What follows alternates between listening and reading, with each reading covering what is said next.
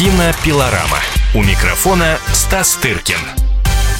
Вы готовы к очередному уроку? Через год после «Мстителей». Я нагряну из ниоткуда. Беги! В мае. Идите, прячьтесь, прощайтесь с детьми. Роберт Дауни-младший. Я Тони Старк, и я тебя не боюсь. Ты не человек. Очередной маньяк-убийца. Поэтому я решил, что ты должен умереть. Железный человек 3. В такие моменты я понимаю, какой я супергерой. Да ладно? Да. Кино со 2 мая в 3D и IMAX 3D. Для зрителей старше 12 лет.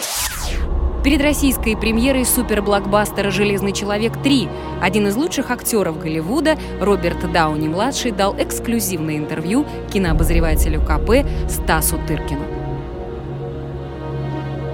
Скажите, а насколько важна для вас роль Железного Человека? Думаю, она изменила представление о вас как об актере.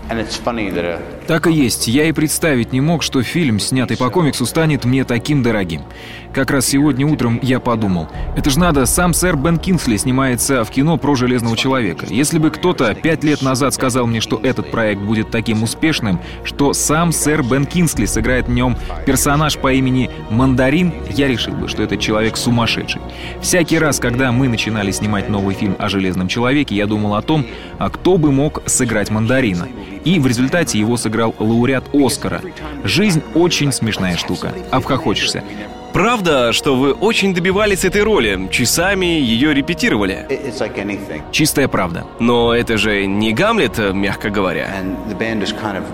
Представьте, что играете в рок-группе. Странной такой рок-группе. Музыка, которую вы играете, она не для всех.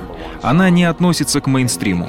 Но у вас есть одна песня, которая на первой строчке всех хит-парадов, которую слушают все. Даже те, кому даром не нужны все другие твои альбомы. Такой песней для меня стал и «Железный человек». Я знал, что с точки зрения бизнеса роль в таком фильме будет для меня отличной возможностью. Спустя пару лет я обнаружил, что и с точки зрения творчества она принесла мне большое удовлетворение, чего я, честно сказать, совершенно не ожидал. Вы говорили, что чувствуете себя аутсайдером в киноиндустрии. Эта роль, видимо, изменила такое самоощущение. Полностью. Я думаю, мы чувствуем себя так, как хотим чувствовать. Легко сказать, я не хочу быть частью системы. А потом становишься частью истеблишмента и понимаешь, что ничего страшного не случилось. Это все не так важно, как ты думал. Почему же раньше вы чувствовали себя изгоем? Это, видимо, было моей личной ошибкой. К тому же я никогда, до «Железного человека», не снимался в картине, которая была бы коммерчески очень успешной. Я снимался в фильмах, которые были успешны у критики. Подумать только, мне потребовалось работать целых 25 лет, прежде чем я выиграл в «Однорукого бандита». Вы сказали однажды, что чем выше ставки, тем лучше вы играете. Интересно, в случае с Железным Человеком ставки для вас по-прежнему высоки? Да, высоки. Хотя это, возможно, и кажется странным. Это как в отношениях. Сначала знакомишься с кем-то, переживаешь великолепный период влюбленности, а потом женишься и пытаешься сохранить искру в этих отношениях, как-то углубить их. В этом заключается вызов, потому что я легко могу заскучать. Но что-то есть для меня в этом, что этот фильм увидит массовая аудитория, которая либо разочаруется, либо скажет «неплохо», либо будет визжать от восторга. Все-таки я не только актер, я и сам большой любитель кино. Да, я люблю ходить в кино, есть попкорн, говорить какие-то гадости прямо в экран, смотреть ролики новых фильмов, орать «что это за или наоборот, это круто, обязательно посмотрю эту картину. Я думал, вы поклонник более интеллектуальных фильмов. Конечно, их я тоже смотрю, но я вообще все кино люблю, я потребитель. Перед участием во второй части «Железного человека» вы говорили, что очень опасаетесь этой работы. Поскольку никогда до этого в сиквеле не участвовали, сейчас опасность уменьшилась, ведь вы и во второй серии Шерлока Холмса уже сняться успели. Будете смеяться, но я вновь отвечу на примере рок-музыки. Посмотрите на группы, которые играют уже много лет. Всегда задаешься вопросом, как они умудряются продолжать выпускать отличные альбомы и песни. Что делают для того, чтобы люди продолжали посещать их концерты? Думаю, все дело в упорстве, в сознательности. Эти парни очень серьезно думают о каждом своем следующем шаге. Я тоже не вижу себя человеком, для которого главное это срубить бабла и сымитировать что-то такое. Если бы я хоть раз пошел на такое, то потерял бы к себе уважение. А сколько железных людей нам еще ожидать?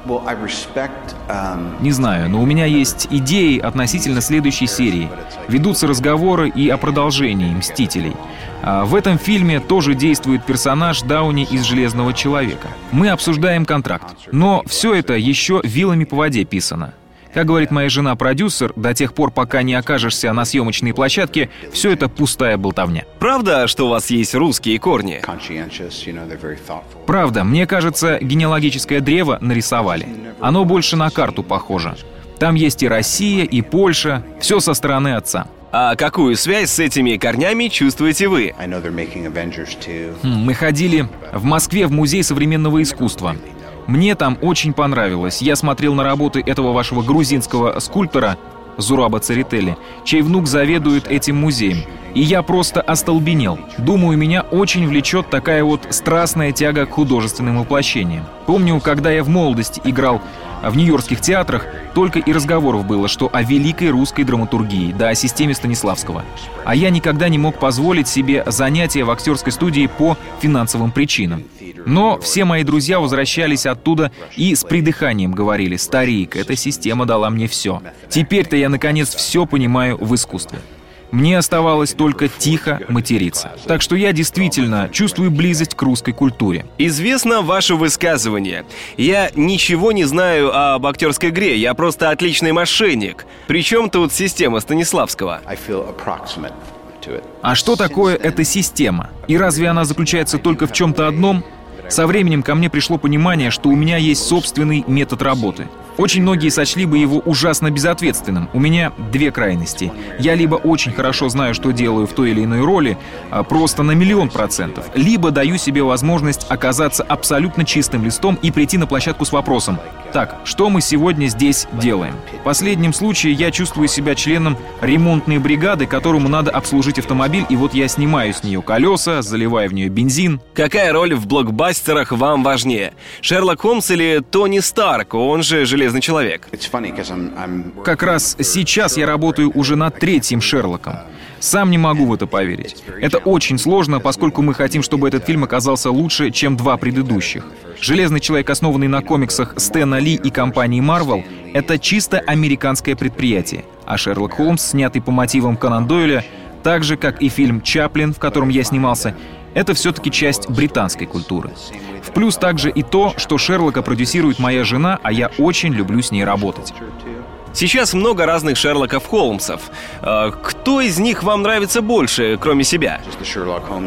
Все они хороши. Всякий раз, когда я вижу, что делают эти парни, я начинаю чертыхаться и восхищаться, конечно.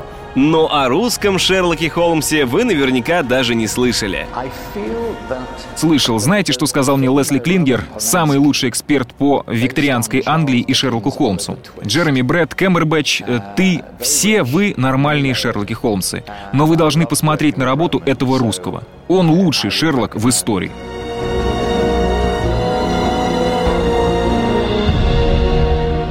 Личное дело. Роберт Дауни-младший родился 4 апреля 1965 года в Нью-Йорке. Дебютировал в кино в возрасте 5 лет в фильме своего отца Роберта Дауни «Загон». Активно снимался в кино с 80-х годов, но актерская карьера Дауни-младшего то и дело осложнялась проблемами, вызванными его пагубным пристрастием к наркотикам. Пройдя терапевтический курс, актер возродился к новой жизни в 2003 году, став самой высокооплачиваемой звездой Голливуда.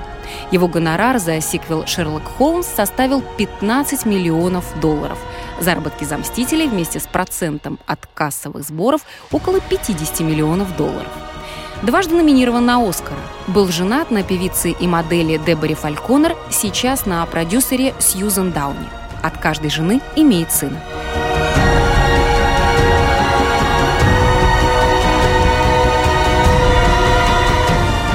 Пять лучших фильмов Дауни-младшего. «Прирожденные убийцы», «Чаплин», «Шерлок Холмс», «Железный человек», «Солдаты неудачи». Кинопилорама. У микрофона Стас Тыркин.